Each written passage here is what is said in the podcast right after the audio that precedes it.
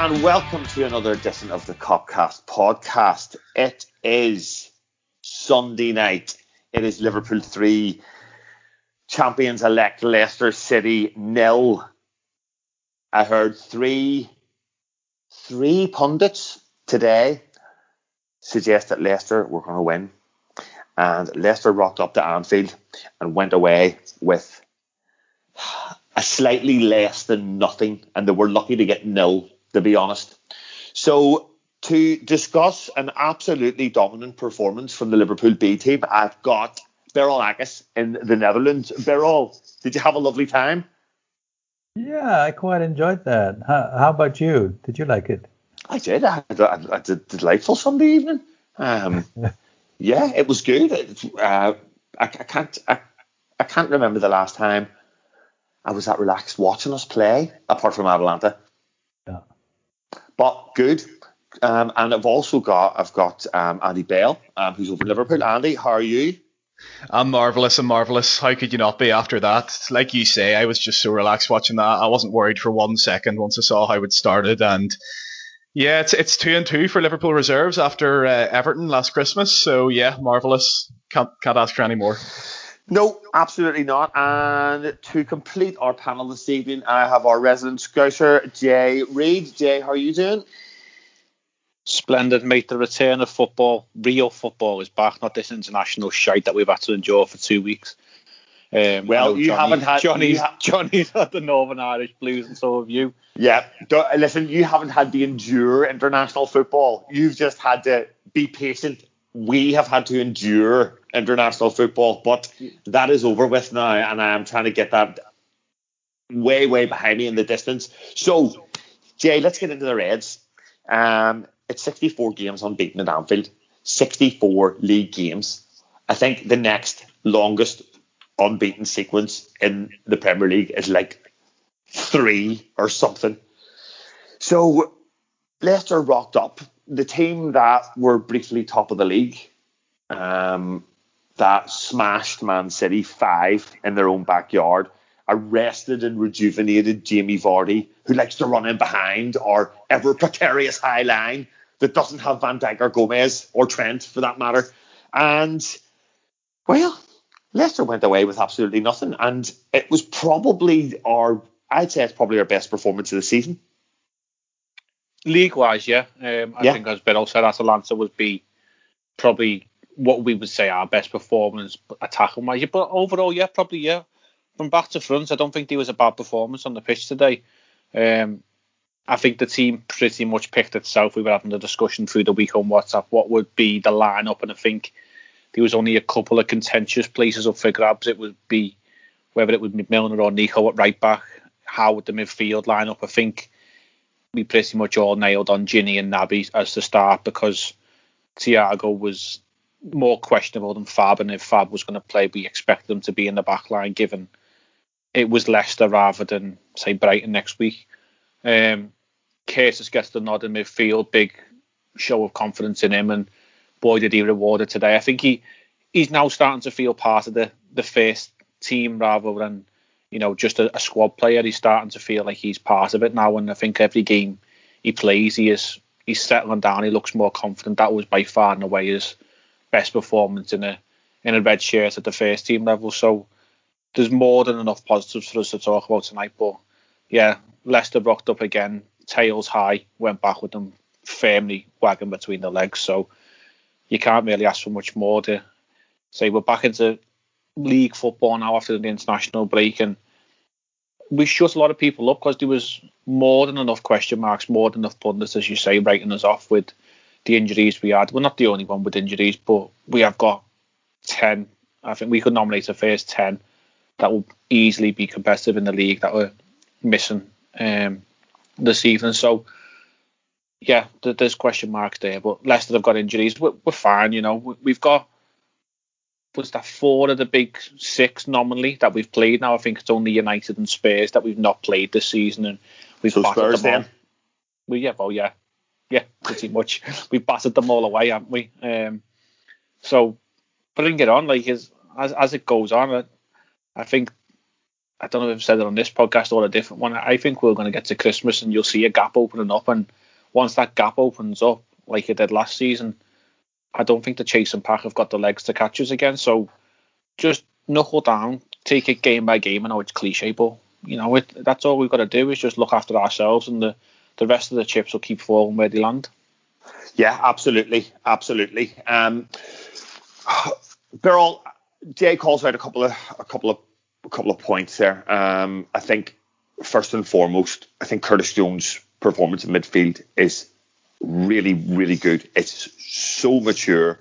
Um, I think key to the success of playing a team like Leicester is trying to um, essentially cut them off at the roots. Don't allow them to build from the back play between the lines and and snuff out those counter attacks before they even become a counter attack. And really did go about his business so conscientiously. His use of the ball was sensible. Um, I think his decision making was a lot better, and he looks as though he's starting to grow into a proper first team option now. Yeah, I, I couldn't agree more, uh, Dave. It's um, um, um, we talked about him. I, I, believe after the Atalanta game, uh, in which he uh, played for 90 minutes as well, and and he, he made uh, a couple of little mistakes there, but you know uh, it, it, was, it was a game in which we dominated as well. But this game, uh, it was as you said, it was incredibly mature, and and I think um, tactically, the the roles the midfielders in this 4-3-3 setup have to play are, are the difficult is the most difficult um, um, from uh, from from this tactic. It's um, uh, it, and, and for, for, a young player who, who wants to show uh, everything he has and and and and he has lots of uh, you know uh, he has he has skills he has these these little tricks uh, that he was used to do and used to be doing and pulling off and uh, at uh, at the academy level. And now he needs to be disciplined and he uh, he needs to check w- what what to do every moment. And and he needs to to be um, um, modest about you know and, and choosing uh, the, the, logical rational uh, pass in, in, instead of the the Hollywood pass. And and he did I didn't think he he had any mistake. He, he lost the ball once and uh, and it was uh, it, it, was um, it, it, it, was uh, immediately corrected. So uh, I, I, think he played a very very good game, and I, I didn't think he had it in him, and uh, and uh, and he he's fit. So yeah, he is he is an option, and he's showing that he's he's not an option you should be worried about. Um, this is a this is a time when when players have to to step up if they want to to stake a claim for a for a a, a role in this in this team, and and he is doing that. He's he he was absolutely um, he didn't stand out um, um, other than being uh, very good and and uh, fitting in this machine. He, he was very good. Yeah, um, some really good performances out there tonight, Andy, and I think one one performance that I really enjoyed was was Milner at right back. I think particularly first half. Um, well, obviously Naby goes off and he has to slot in the midfield, and um, he still does a great job there. But we always feel that when Trent's not there, it really compromises our ability to create, um, our ability to play that big switch fullback to fullback, which is such a staple part of our game. It's almost the Liverpool trademark under Jurgen Klopp. But Milner, some of Milner's passing was so incisive in defeat, into the channels, finding players in between the lines. And as good as Robbo was, a lot of good play from us in the first half started from him down that right hand side. And that's really encouraging knowing that Trent's going to be out for, you know, at least a few more weeks. Yeah, I just uh, I just caught Milner's interview actually there. I'm not sure if any of you guys seen it um, just after the game before we started recording, uh, and Geoff Shreeves sort of asked him about, uh, oh, you were targeted down that side, and he was like, yeah, well, to be fair, I would have done the same if I was them. So you know, he's uh, he's not unaware of that sort of thing. You know, he he knows uh, he knew exactly what was going to happen up against. You know James Justin, who I thought was very good tonight, um, and Harvey Barnes, who is sort of yeah, he's kind of like the, the quintessential Liverpool target of seven years ago, but I still think he's a good player. Um, and that was difficult. And I I've always said this about James Milner, sort of in the last year or two. He is an absolutely massive asset for us if he's fresh. Now that's the thing. Now we all know he's been playing since he was what 16 or something ridiculous. He made his Premier League debut. I don't even know if I was alive at the time.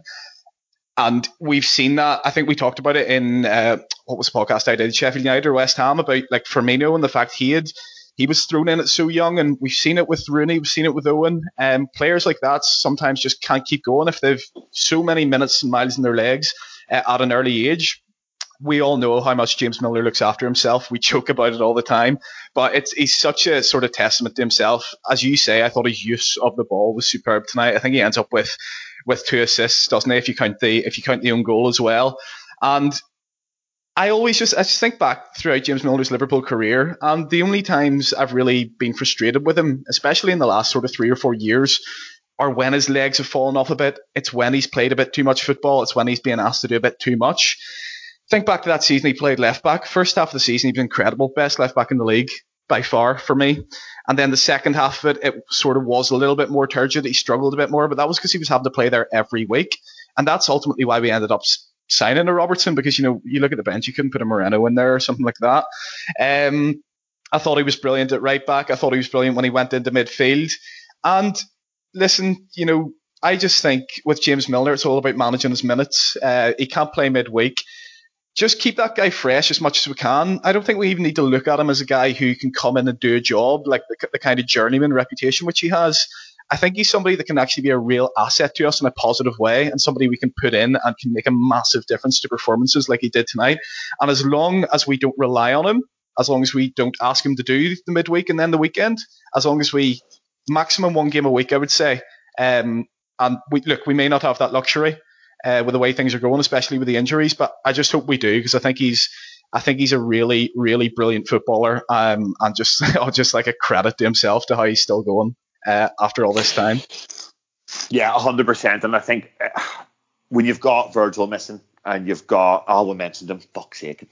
When you've got Van Dijk missing and you've got Henderson missing, you know he is his importance in the team is escalated at that point um, because you do need that leadership in there. You need that experience in there, especially when you've a couple of the younger lads, Jones in playing, Jota's just settling in. Williams then has to come on after Naby Keita comes off, and that I suppose takes us to the Naby Keita conundrum. Jay, he he starts, and I think he's he's I think he's he plays really well. Again, he's busy. He's good in the press. His use of the ball sensible. It's good. There's a couple of times where he breaks the lines and creates things and commits defenders. There's a brilliant ball he plays down the left hand side um, to set Mane away in the first half. 55 minutes in, you all you, you could you can nearly script it at the minute. If anybody was going to come off the pitch injured today, it was going to be Naby Keita, and lo and behold, yeah, He's landed in the penalty area, holding his hamstring, and it's almost the most predictable thing that you could see happening tonight. So what do we do with him? I don't know. Get a grip of the Guinea, Guinea manager. I I've just seen then on Twitter he's not played for five weeks and goes away with Guinea and plays 95 minutes, two games in a row. So on a pitch that looked like a car park. On a on a pitch that looked like it wouldn't be fit for the builder's yard. Um, you know, that's not the second. I think it's the third time now he's gone away with Guinea and come back injured or got injured within coming back. And you can understand the lad wants to go. He wants to play for his country. It's, it's national pride and the the national team of Guinea. You wouldn't even be able to name another player. I don't think who is, is recognisable to the, open world um, unless you really know African football. So he's the big name, he's the star man, he's gonna play, but come on, a bit of common sense needs to be had and we're pushed for numbers as it is in midfield, like with Fabinho having to drop back, Thiago looks like he's being very carefully managed after the horrific tackle slash injury which he received. And yeah, as you say, it was if anyone was coming off the pitch tonight with injury, he was top of the list by a mile. Um, hopefully, it's a little bit of a precaution, and he's just felt it and doesn't want to push it. But as we've seen with Fabinho, that's what three or four weeks he missed. Um, at what's coming into a busy time of the year where three or four weeks out is in realistically seven or eight games. So we, we can't be doing with that. And he was doing really well. The midfield was functioning really well. Um, and they were rotating as well. Like you'd often see times when Gini would push forward and you'd see Naby drop in, you'd see Curtis switch to the left and Naby switch to the right, and it was just functional. And I, I, I can't remember who mentioned it in the group before the game, and he said that we're really going to miss Hendo, and that that's the obvious thought, but we didn't tonight because the midfield worked, and it, it's just really unfortunate that we can't get a run of games and fitness out of him because you can see the quality when he's on the pitch, but we just can't keep it. That's the frustrating part. Yeah, it's it's getting to a point now where you know I would say I would I would doubt he started ten consecutive games. I I would doubt he started more than seven personally in a row, um, and unfortunately for him, I hate to say it because I really rate him and I like the lad and, and I think he's got a lot to offer. His days could well be numbered at us in terms of his availability. You, you've seen it with, I know Lallana was aging and stuff, and Sturridge was getting on a bit, but availability is key. And if you can't be available for us on 75, 80% of the season, then unfortunately, is it is it really worth you keeping? Is it really worth Liverpool keeping you around when you know we we need players? The, the intensity we play, the amount of games we play, we can't afford to carry too many passengers. No, hundred percent. And if we're going to talk, you know, strictly business here, you're not really getting value for money from Naby Keita, neither on his transfer fee or probably what you're paying him. And no, uh, and and you might be right. A decision might have to a decision might have to be made about what we do with him moving forward. Um, because we've seen the attempts to take him out for extended periods of time. Um, and you know, excuses were made. He's getting used to the used to the games, used to the winter break, used to this the speed of the Premier League because it's the fastest league in the world. I don't think he's got an adjustment with. I I think it's just a his body probably cannot seem to to compete with the the the the intensity of how we play. I think that's what it might be. And again, the mismanagement on international duty doesn't help. Like, but you, like it, it does sound like you're constantly making excuses for the lad, but maybe it just is one of them cases where he's just not suited. Like we've had players. I know it's a different situation, but take it back to Aquilani years ago. Like he was just never ever suited to the Premier League, and and he suffered a lot of injuries, and it just didn't work for him sometimes these players it just doesn't work and like with Aquilani we, we sort of wasted a lot of money we're going to take a hit if we was to sell Keita in the next 12 months but business wise if push comes to shove we might just have to do it yeah and you know thankfully it's not us that has to make those decisions um, or Twitter because I think Twitter would be selling selling the whole squad certainly yes. at, at, at, one point one point during the season or another. Beryl, um, we get the opening goal. It's a really strange Jonny Evans own goal. Um, he's trying to I don't know molest Mane and they just inadvertently like heads it into the net. I don't even know if he knows what the ball is. It looks like it just hits him in the back of the head and goes in the net. So happy days. But then a goal of real quality real quality, and it's that man again, Jota. He pops up. It's a lovely glanced header. It's textbook Robbo delivery from the left hand side. Um, but something you called out in the group was it's a 30 pass move before it ends up in the back of the net. And this is really starting to become um, a, a, massive part of how we play, starving the other team of possession, moving them around, mentally exhausting them to the point where that movement of the front three finds space and the delivery, if it's as good as that, then those lads are going to stick the ball in the net. And, you know, it's one of those goals that I'm gonna go. I'm gonna have to go back and just watch it from the start, just to just to see it in all of its glory.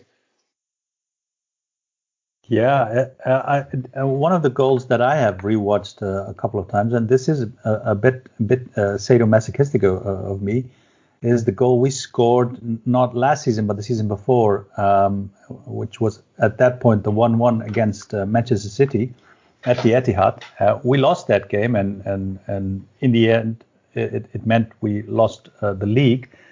But that goal we scored was was magnificent. Was probably the best goal we scored that that season. And and this is, uh, I I don't know if it's that magnificent, but uh, uh, then again, it's uh, you, you, know uh, the the the, fig- the figures, the facts state that this is uh, according to Opta. This is the the sequence, um, the, the, longest sequence they have ever recorded as a build-up to a goal. So you know, um, without a Leicester player touching the, the ball, uh, we moved it, we passed it 30 times until uh, Robbo um, gives his glorious um, uh, cross, and and the movement is great by Jota, and he heads it in, leaving Jonny Evans even more unhappy than, than he was.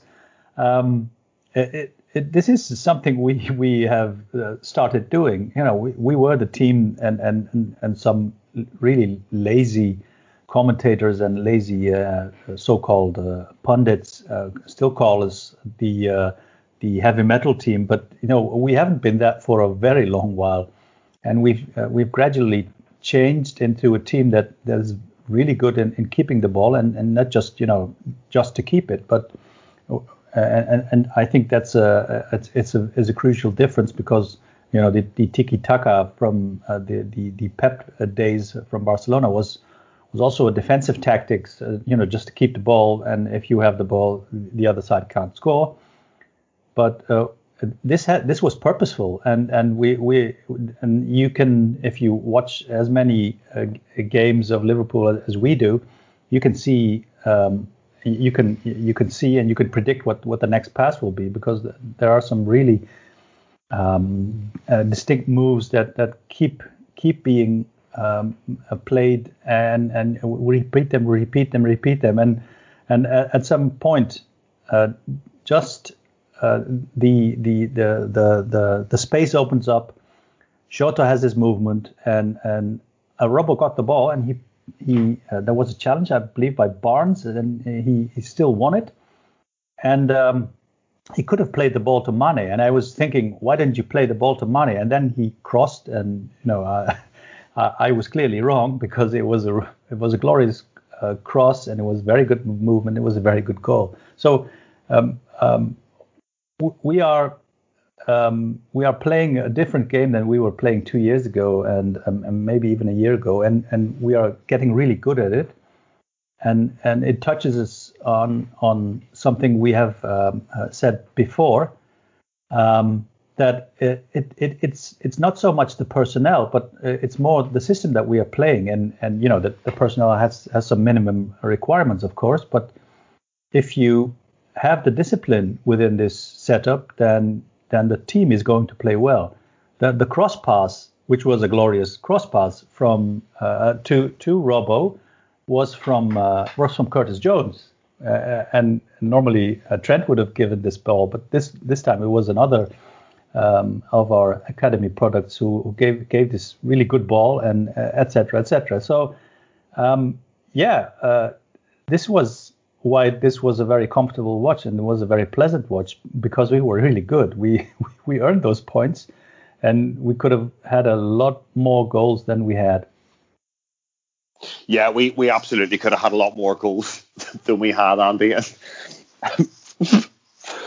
oh my god, I thought at one point, is Firmino ever going to score for Liverpool again? Is he ever going to score again? Oh. It's like, and he's probably the biggest culprit. Um, you know, there's there's a fair few good opportunities missed. The one he hits the post that comes back to him, and then there's the one that's cleared. Is, is that that, is, that isn't even the one that's cleared off the line? No, that, that's the same one, isn't it? That's um, the same one. Yeah. it's not even cleared off the line. It's cleared from all practically behind the line. Um, and then there's the other one that comes out to him and it doesn't quite get to him. And then there's the one in the first half that's headed back across.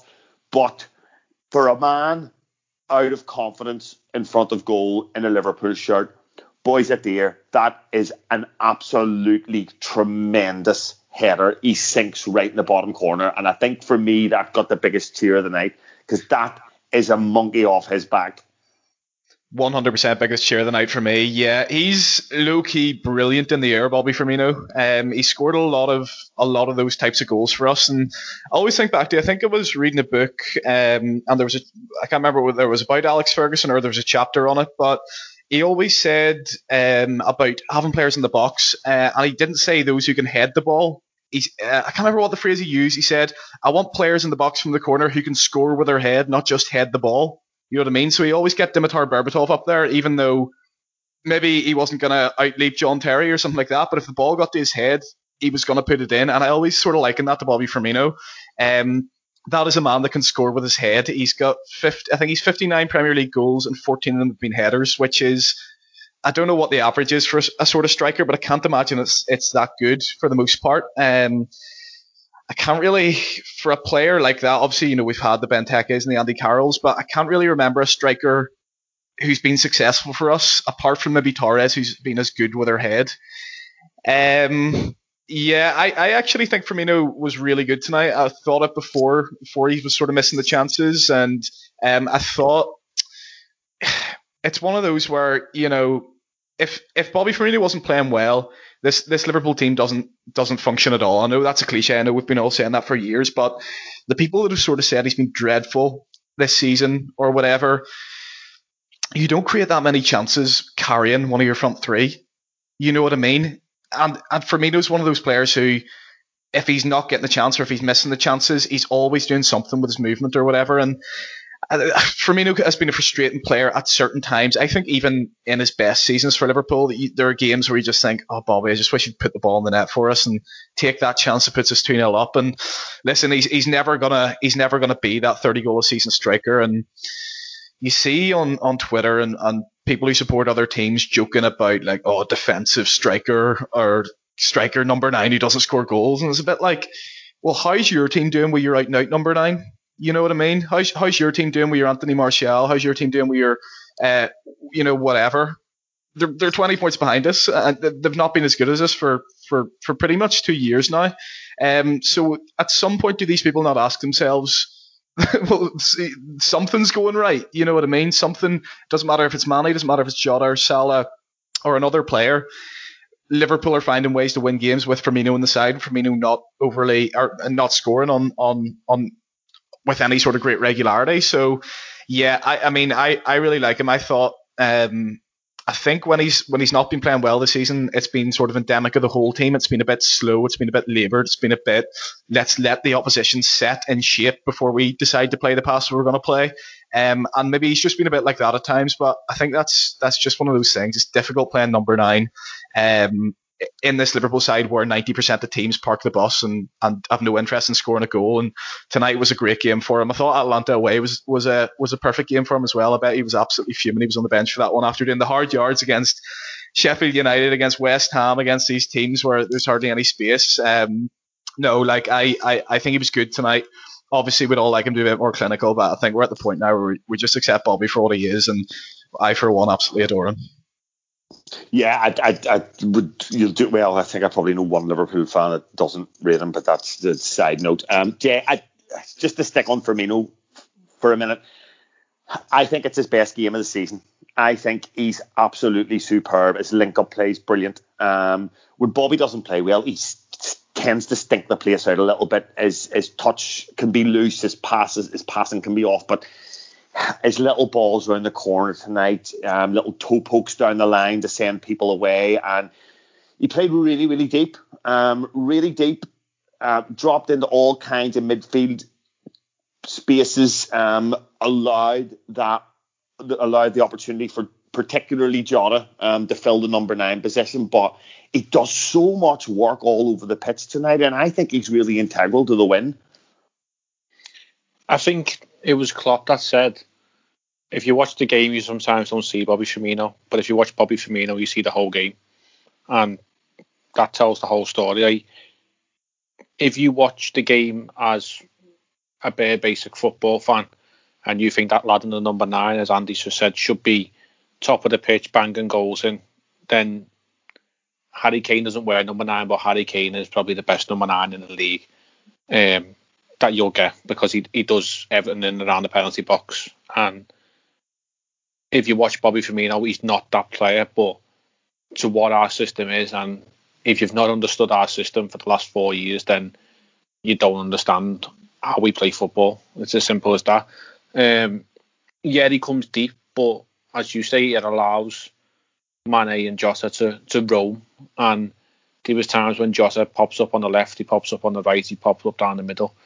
And that must be a defender's nightmare, especially if you're playing a back three and even like the mere mortal that is Jamie Carragher picked up on the fact that he was breaking the space between Fuchs and Evans more than three or four times in the first half that he, he got himself in. Mane was doing it between Fofana and Evans. He, he had a bit more of a a challenging game for Fofana's a, a good player. Um, he obviously he's a lot younger than Fuchs, a bit more athletic, but he gave Mane a bit more of a, a challenge, something to think about. But he still had chances throughout the game as well. But Jota especially was just running riot all day. And if you are playing as a back three, then you do you do you go out with Mane? Uh, do you go out with Firmino into midfield, or do you try and call one of your midfielders back to drop him and pick him up? And it just creates confusion, and that's the sign of a clever player. If you can cause confusion and chaos amongst the opposition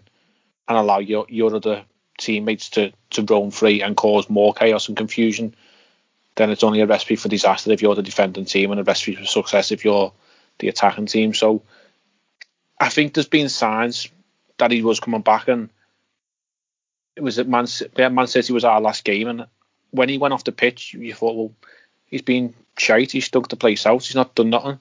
But as soon as Bobby went off the pitch, we kept the same shape, but the team just fell apart. We lost any grip that we had on the game, and I know Man City come back into it because Pep had figured out what we were doing, and they got a bit more of a stranglehold on the game. But once Firmino went out the game, the whole pressing game seemed to fall apart. The whole structure of the team seemed to fall apart, and we were hanging on. So even if he does have a bad game, he's still influencing the team. It, it's it's hard to think of another player even remotely like him.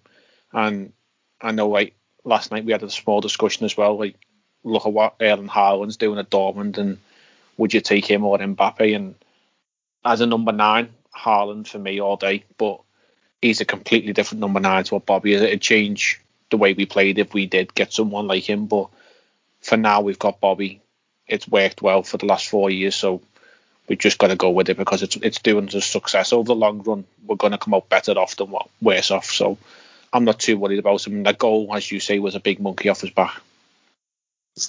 Yeah, um, really, really pleased for him. I think, I think he needed that, and like I say, that one that hits a post, I'm like, just please, maybe, just maybe he just away. needed that time in Brazil. Like he just needed away from. The, I know it, it's not ideal, the the traveling and the time away that it takes. Like his, I think there's like a 16 hour flight to Uruguay that he had to endure coming back, but getting out of the bubble that is Liverpool and the Premier League and just enjoying a little bit of the Brazilian lifestyle. I know he's playing football and he's there to do a job, but you know he, he he's only human. Like he might have just needed that little bit of a break, and we all hate internationals, but it could have just revitalised him. He he plays a different role for Brazil, and he gets goals, and it might have just relieved a little bit of pressure. You just don't know, like until you speak to the lad, and no one of us are ever going to speak to him, and he, doesn't do any English media work, so who would know? But it, it might have just revitalised him. You just don't know. Yeah, it's um, it's certainly refreshing to see him put that performance in, um, and all round, it's just it's just a really comprehensive victory. It's not necessarily the lineup that we're used to seeing from this Liverpool team, but it's certainly the sort of performance that we're used to seeing. Um, however, Birol, there's two teams that are now starting to deliver performances that we're not really used to seeing, and Um, let's start with let's start with Spurs. Um, Spurs are top of the league. Spurs have Spurs have 20 points. Their goal difference is far superior than ours because of the freak Villa Park, Villa Park gate. Um, but you know they they really did a number in City yesterday. They're not the first team to do that this season. Um, that seems to be becoming a bit of a pattern with Pep. It's very first season syndrome with him at the minute. But Spurs, apart from kind of that weird collapse they had in the last 10 minutes against West Ham, they've kind of gone under the radar a little bit. And as far as people call the Mourinho out as, you know, a busted flush and a dinosaur and, and whatever else, has been labelled on him. And let me tell you, I'd be the first to throw mud at Mourinho because I think he's an absolute prick, and I wish him all of the misfortune in the world of football that that is possible. But he looks to, he looks as though he's got something right at Spurs.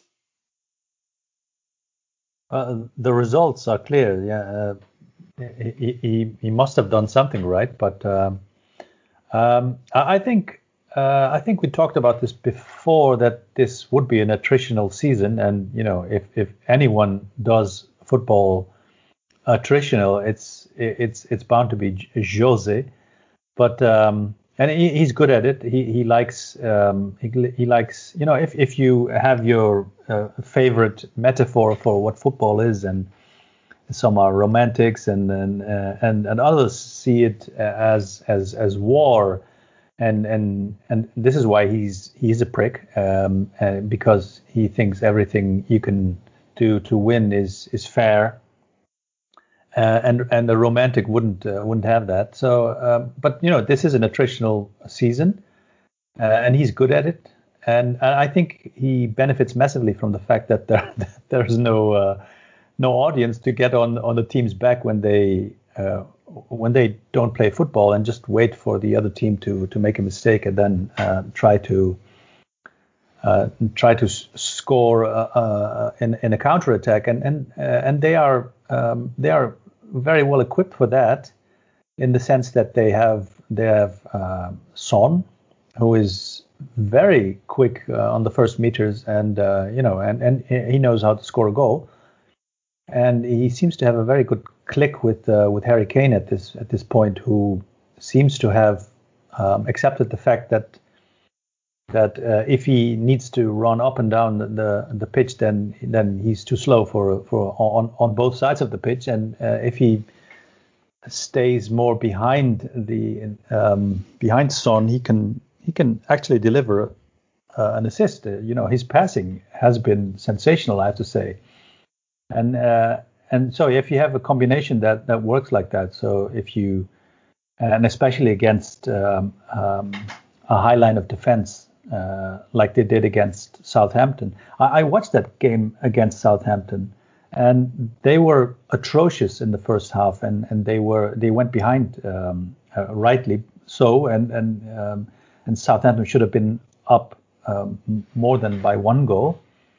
Uh, but then then they scored, and they uh, Spurs scored a you know a, a, bit of a lucky goal, and and then they totally obliterated them in the second half because you know uh, Southampton persevered in in having this very high line, uh, and and it didn't work. it, it, clearly didn't work, and I think uh, what Man City did was was the same. They had this high line, and uh, you you can have a high line, but you have to to press, uh, especially the people who can give a pass. And, and for the first one was Ndombele, um, uh, who, who is who is a, a player, um, uh, not not a, a, perfect player, but uh, and and he has a, had his conflicts with Mourinho. But you know, if you get him to play, he can he can deliver a pass. And they have uh, uh, lots of very quick. forwards, Son, Bergwijn, um, Lucas Moura, um, so yeah, uh, I think they might be a threat because of the this this very strange season. Um, but uh, on the other hand, uh, you know, Harry Kane isn't isn't going to stay fit for all of the season, and uh, yeah, I, you know, it's I I I, I remain uh, on the fence on this, but uh, you know, they have been um, performing well to this point. Yeah, Andy, I don't know. I'm beginning to nearly think that the kind of evolution of football um, to a, a, a, more aggressive pressing game, a game played in one half where you dominate and suffocate the other team and try and win the ball back high up in the pitch. It's almost lent itself to Mourinho's strengths, where he's quite happy to organise his team to sit in and defend deep and be or uh, and be disciplined um, and starve the opposition of being able to get into areas of the pitch where they can really hurt you. And we saw that with with City yesterday. Um, City had 20 shots or something, but it never really. I, don't think I remember Lloris making a significant save or a, or a really clear cut chance being missed. And um, with the players that he has at his disposal, um, he can just set them off and say, "Go ahead, lads, just use all that space in behind. We'll we'll sit back here and we'll we'll create that space for you." And if a team's going to play a line, you know, on the half or even five, ten yards inside their own half, then we'll create that opportunity for for you to exploit that. And it seems to be panning out that way because, as Birol mentions, or even Southampton teams like this, they're you know they're starting to be a bit more progressive in how they play football, and um, there's a chance that Mourinho could do some damage with Spurs this season. I think yeah, I think on the first part of what you're saying there, the the sort of the cliche goes is you can't press a team that don't want the ball. You know what I mean? If they're happy to get rid of it and sort of get the guys up the pitch, and when you've got somebody of the quality of Harry Kane, who like Jay mentions him as uh, as that out and out number nine, the quintessential out and out number nine, and he is brilliant at all those things as well. But he also does the sort of Firmino esque things really well as well, um, and he's such an asset to them. There's two reasons why I'm not worried about them. The first is the last thing that Birol mentioned uh, is Kane and Son staying fit. Like they're riding the absolute crest of a wave with those guys at the minute. I think the the combinations in terms of goals and assists between them is is far outweighs anyone else in the league. Um, and they're two fantastic players. There's absolutely no doubt about that. You see the the first goal yesterday is just, you know, Kane drops in, takes Laporte with him, Son exposes the space, and because they're such intelligent players to match their quality and their pace, um, they're very dangerous. There's absolutely no doubt about that. However, Spurs like us are playing um, are playing twice a week up until Christmas. I don't know if they're still in the League Cup, but if you you know if you want to go and win everything this season, they're uh, you, you, have to you, you're more or less playing every single midweek right the way through, and and I just think you look at us who today we're missing Thiago, Henderson, Salah, Trent Alexander-Arnold. That's four of your best attacking players, the guys you can pick that hole that can unlock that defense as well as your two centre halves, Van Dijk and Gomez, on top of various other different injuries. And we just find a, to, a way to win like that. And I'm not quite sure Spurs are going to be able to do that, say, if a Kane gets injured or a Son gets injured. And Lucas Moura, who is a decent player, but it, it makes a massive difference if he's in there instead of either of those two. Um, and the second thing is, I've seen a lot of people saying, you know, about the points tally this season won't be anywhere near what it's been in the last few years. Like City obviously got 100 and then uh, 98. We get 97 that season and then 99. And people seem desperate that uh, that's not going to be matched again. But what I would say to that is there is a possibility of that. Of course there is. Um, however, if you look at this season, apart from Aston Villa, which is anomaly, which is an anomaly, sorry, that we can maybe put in the same bracket as Watford last year we're actually we're actually better off than last season. So you know the Goodison draw is always a dar- uh, Goodison derby is always a draw. It has been for the last four or five years away from home. And the last three years we've picked up nothing at Man City, where we've picked something up there last week. Um, so the level we're going at, take Villa out of the equation. I think we can say now that that is absolutely an anomaly. Uh, take that out of the equation, and we're going at the same rate. And I wouldn't bet against us getting, I'd say 95 points minimum this season. Um, and you think you talk about Spurs and Chelsea, and they are looking good. And you know Ziyech, my God, he looks like a fantastic player, uh, along with Havertz and Werner, who are just going to score goals for fun this season. And Spurs as well are playing so well. But my issue is, you know, yes, in any normal season, those two teams would be title contenders. Absolutely, they would be. There's no doubt about it that those two teams in six or seven years ago would be fighting for this title, and in some years might even be running away with it. But this isn't a normal season. It hasn't been for three years. Liverpool and Man City are getting astronomical level performances and points totals season on season on season. Um, and I've just, I'll need a lot more evidence before I can, before I sort of, well, either either it'll be us dropping five, ten points and then gaining, and then having a wonderful season. Getting, I think they'll need to get you know 90, 95 points to be even making it a challenge. Um, and yeah, at the minute, I just can't see it. I could be proven wrong. They could go on a mad run, but I just don't think. I think, as I say, a team that normally would be in a title race are 10, 15 points adrift with the quality of this Liverpool and Man City side. Yeah, uh, that's that's all that's all absolutely fair. And Jay, you know, Andy Andy makes a couple of interesting points there. Um, I think we're we've been very much obsessed with the players that we don't have available at the moment, largely due to injury. And rightly so, because there's some big, big names out in there, some you know incredible players, an outrageous amount of talent that's that's not there for, at our disposal. But you know, I think we need to take a step back and take stock and consider that at some point or another throughout the season, all teams are going to suffer from this.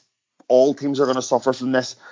What we have shown, which might not be the case for other sides, is that we actually have the quality, the the manager, and the system that players can just slip in and out of because it's so well drilled to be able to cope with those losses. Whereas, as Andy says, you don't really see a Spurs or any other team like that to be able to continue to deliver the results that we've been delivering if and when they have to go through a period of time where they have a similar sort of injury situation as we do. They are going to get injuries, it's a fact. And I know I I haven't seen it fully, but I know there's a clip doing the rounds of Klopp going a bit off the rails tonight and having a pop about injuries and stuff like that. And he's not the only one. I think Pep and Ole sort of had a little moan pre international break about it, but Jose's sort of had a niggle. But once Kane gets injured, he's going to go off the rails. Once the likes of Rashford or Fernandes get injured, they're going to go off the rails. Uh, United. Um, a couple more what injuries. Do you mean off the rails? I mean, like have to they're going on the rails before you come off them.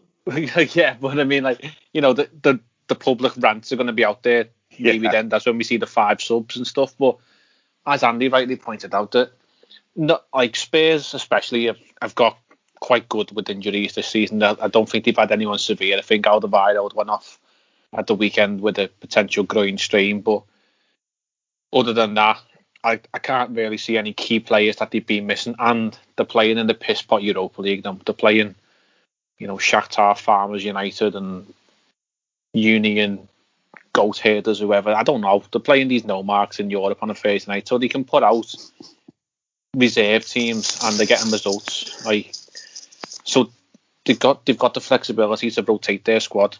Um, where the likes of Liverpool, City, United, and Chelsea to an extent are playing in the Champions League a harder competition. They've got to put at least a bit more of a a a test out. So it's a bit bit of an unlevel playing field so far, but I, am not worried, especially not with Spurs. Spurs will bottle it. Spurs will be Spurs. Don't matter what you do with with Jose. I know he's a prolific winner, but Jose's not the manager he was 12 years ago. Um, I can comfortably say we'll be ahead by Christmas by at least six points. Um, easy. I'm, I'm, I'm, I'm not even scared to say that because with the injuries we've got, we've we've played the hard games. We've got Spurs to come. They'll look at that tonight thinking Leicester could go there and give them a challenge. We've just slapped them down like kids in the playground. Like we made nothing of them tonight. And two weeks time, three weeks time is it when when Spurs come to us? We could potentially have Trent back by then. Henderson should be back in the team. Thiago should be fit and running up by then. Salah will be back in the team. Ox could even be knocking on the door. Like you put them four to five players in, and compared to what we had on the bench tonight, then you're looking at a strong 16, 17 players there. So does, doesn't create anything in me. And I know it's not a level playing field with the fans and stuff like that. But I think the players are more than used to this by now. They've just gone out there and got on with it. But the mentality monsters for the reason. We just get on with the job. We just do it. So I ain't worried at all.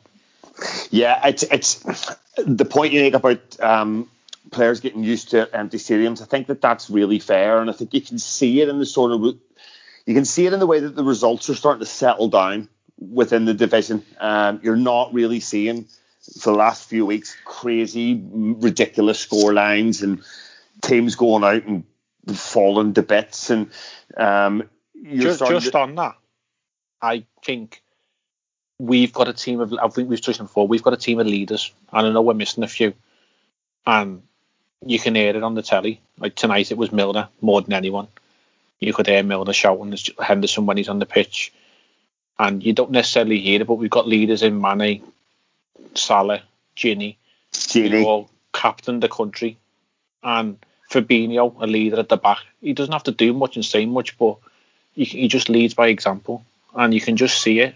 Where the likes of City, I think we've said, we've said this before, they've lost leaders in Kompany and David Silva, Aguero to injury, Fernandinho to injury. They've never replaced them. I know they've got a little bit more solidity at the back, with Dias and Laporte there, but they've not got leaders.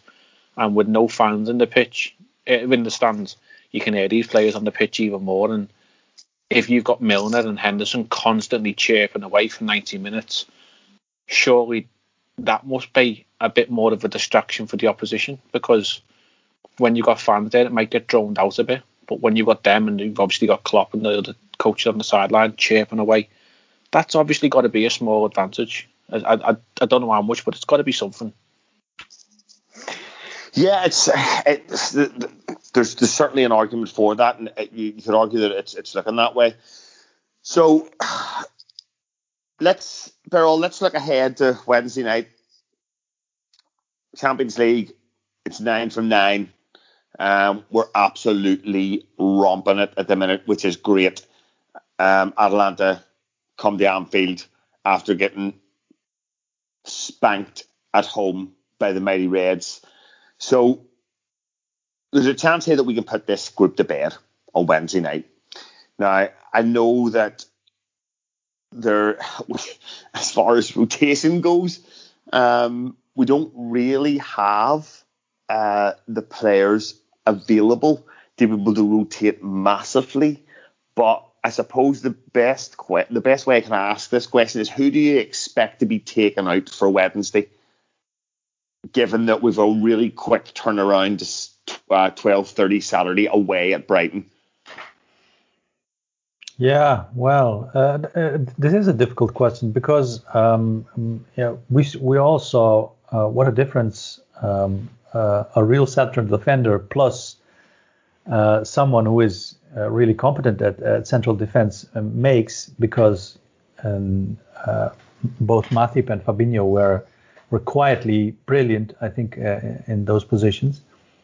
Uh, but then again, both of them have been out with with injuries, and and you shouldn't overburden them and and and um, let them play two two games in a week. I think um, we have a bit of a buffer um, having won the first three uh, games uh, um, in this group. So yeah, I, I, think we could take a chance. Uh, I'm uh, if if if Rhys Williams is uh, is fit, I'm I'm sure he will play. And you know, someone needs to play alongside him, and, and maybe one half Matip, one half Fabinho. I don't know, or or we play with. No, we can't play with Nat Phillips because he he isn't registered. Uh, um, and neither is Rhys Williams, but uh, but he's uh, a, a, an under 21 player, so he can play anyhow. So I don't know, but but I don't think we will see the same central defense central defensive pairing that we've seen tonight, because you know we need them, and and we don't need them against Atalanta or, at this point as much as we need them in the in the Premier League. I think. Um, uh, furthermore, um, well, we lost Naby Keita. I don't know for uh, how long. Um, Curtis Jones seems to be uh, um, indestructible at this point. Um, I, I, don't want to break him, but uh, he might play. Um, I think Jake Cain was on the bench today, so maybe he can play. There were rumors that Thiago was almost fit; he could play. Um, I don't know if uh, if it's a chance they want to take with him.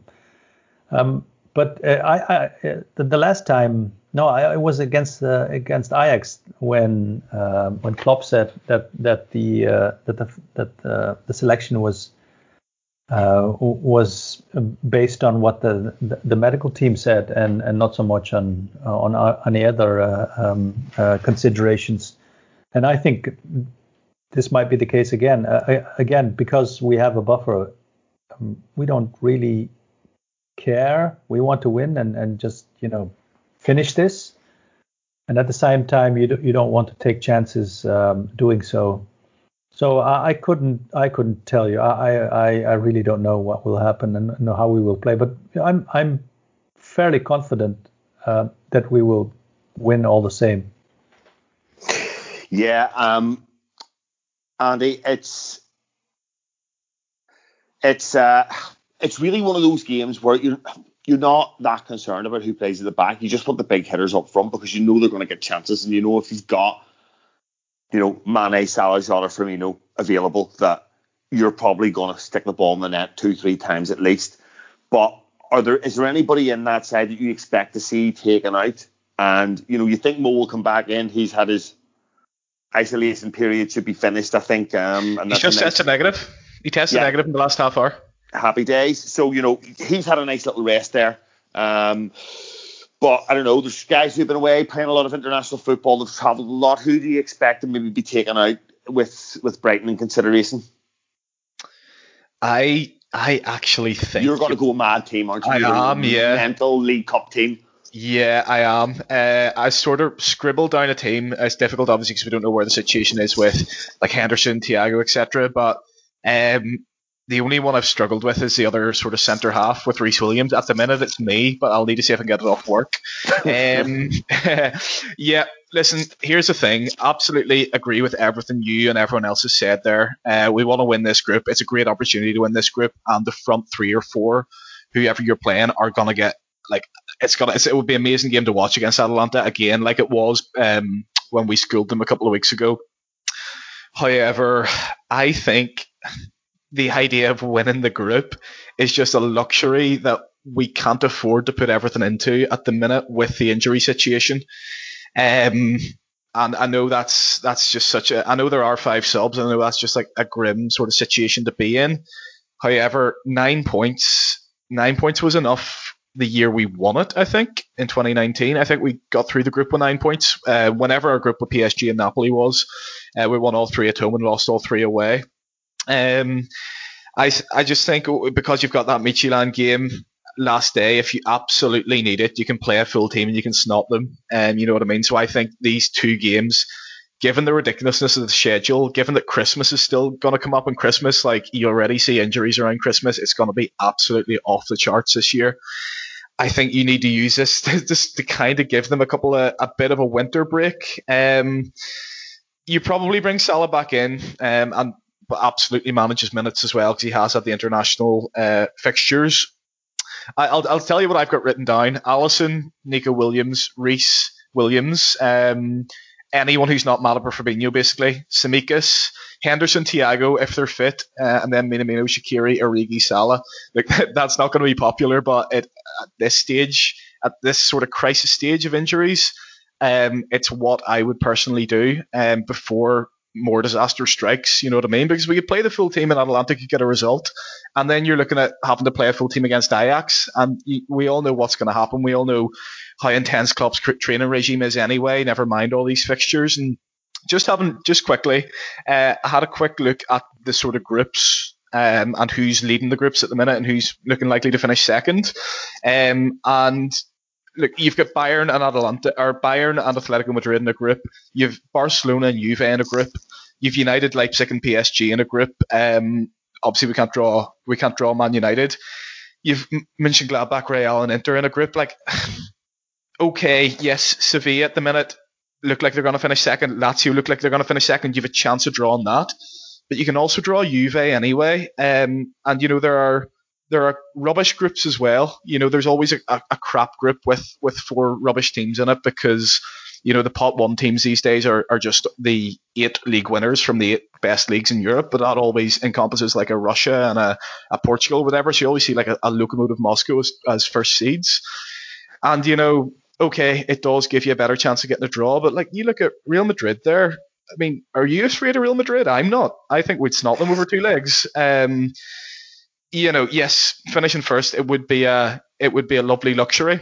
I still think we can do it anyway. I still think we can get a result against Atalanta with that team. Even if we don't, we're still another two. You'd expect Midtjylland to be three points. Fingers crossed. That's 12. You're looking good to top the group anyway, and I think you really have to look at game management more than ever before. Yeah, game management is, is going to be is going to be key, and I think Birol made a good point that you know that against Ajax, it's pretty much a medical department picked the side. And um, I don't know, Jay. Um, just to finish us off, what do you what sort of team do you expect? I'm looking at. Don't think Milner's going to play because you're asking him to play what three and seven. Then um, I think he'll probably Maybe, take. Yeah. yeah. I think he'll probably take Robbo out. Um, aside from that, I have no idea because there's not. Eh, you know, you if you start taking any other boys out, bar bringing bar bringing Mo in, particularly in the midfield, you really are looking down into the eh, into the under 23s then, aren't you? Pretty much given what we've got available. I think we we've seen Nico at right back, we'll see Rhys in centre half. I think there's quite an option for us to play 45 for Matip and Fabinho because you've got five subs and I love that we half time sub. Great. It doesn't take away up. that if you make the half time sub, you've still got three options to, to make another sub in the second half. So even though you can make five subs, you've got to make them three intervals, but the half time interval doesn't count. So you can make a half time sub and still have the option to change it three more oh, times. I didn't know half. that. That's interesting. Yep. So why not give give the lads 45 each? You're at, you're at home, you're not travelling anywhere. You shouldn't exert them too much. It keeps them both ticking over. Um, and in theory, 45 minutes should be sound for both of them. I'd like to see Tsimikas come in a left back, get a game, give Robbo a breather. As good as Robbo's been, he had a little twinge for Scotland. So, you know, if you can give him a full five or six days break between games, then that'd be sound. Um, I think Gini starts. I think Jones starts. That midfield spot, then it's down to who's fit. Um, I think we could see Thiago, and I think we could see 55, 60 minutes out of him. Um, and then the front three, I go with the front three that started tonight. Unless Klopp does want to make changes, then you could see Minamino or Divock come in.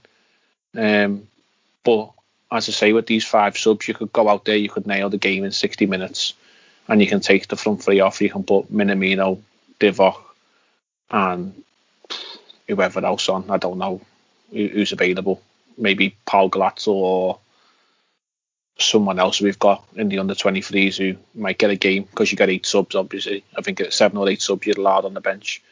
Um, Bring back Bobby Duncan for a game or something. I don't even care. Fuck that fraud. Um, but yeah, I I go and go and win the game. Then you've got two free hits. Then like you've got to wait. I think you've got to weigh it up that if you if you nail this game, you've got two free hits. I know you could potentially come out of this game with a loss or a defeat, but then you've still got to get a result in one of the other games in theory. And I know, as you've just said, it could be whoever you get in the next end, end of the group. Andy just said there, it could be any teams. We wouldn't be scared of them, but I think you've got a game management over the season, and if we can nail it this week, then we've got two free hits that we can just send anyone to. And if that's that that for me is logic rather than risk trying to put another decent team out two or three games down the line. So that's how I do it, but I'm not the manager. Yeah, um, and thank God for that, yeah, yeah. Uh, I wouldn't. I wouldn't be sat on my bed in my undies talking to you. no, thanks for the thanks for the mental. Before we go, um, all right. Well, listen, um, lads, that'll do it. I think. Thanks for joining me. Um, Atalanta during the week. Um, they really only know how to play one way. I expect us to go and bash another three or four, five goals in against them. I don't think it'll be much of a problem. Um, so until the lads come to speak to you after then, um, hopefully they have as much fun as we did. Up the clean sheet, Resi Reds.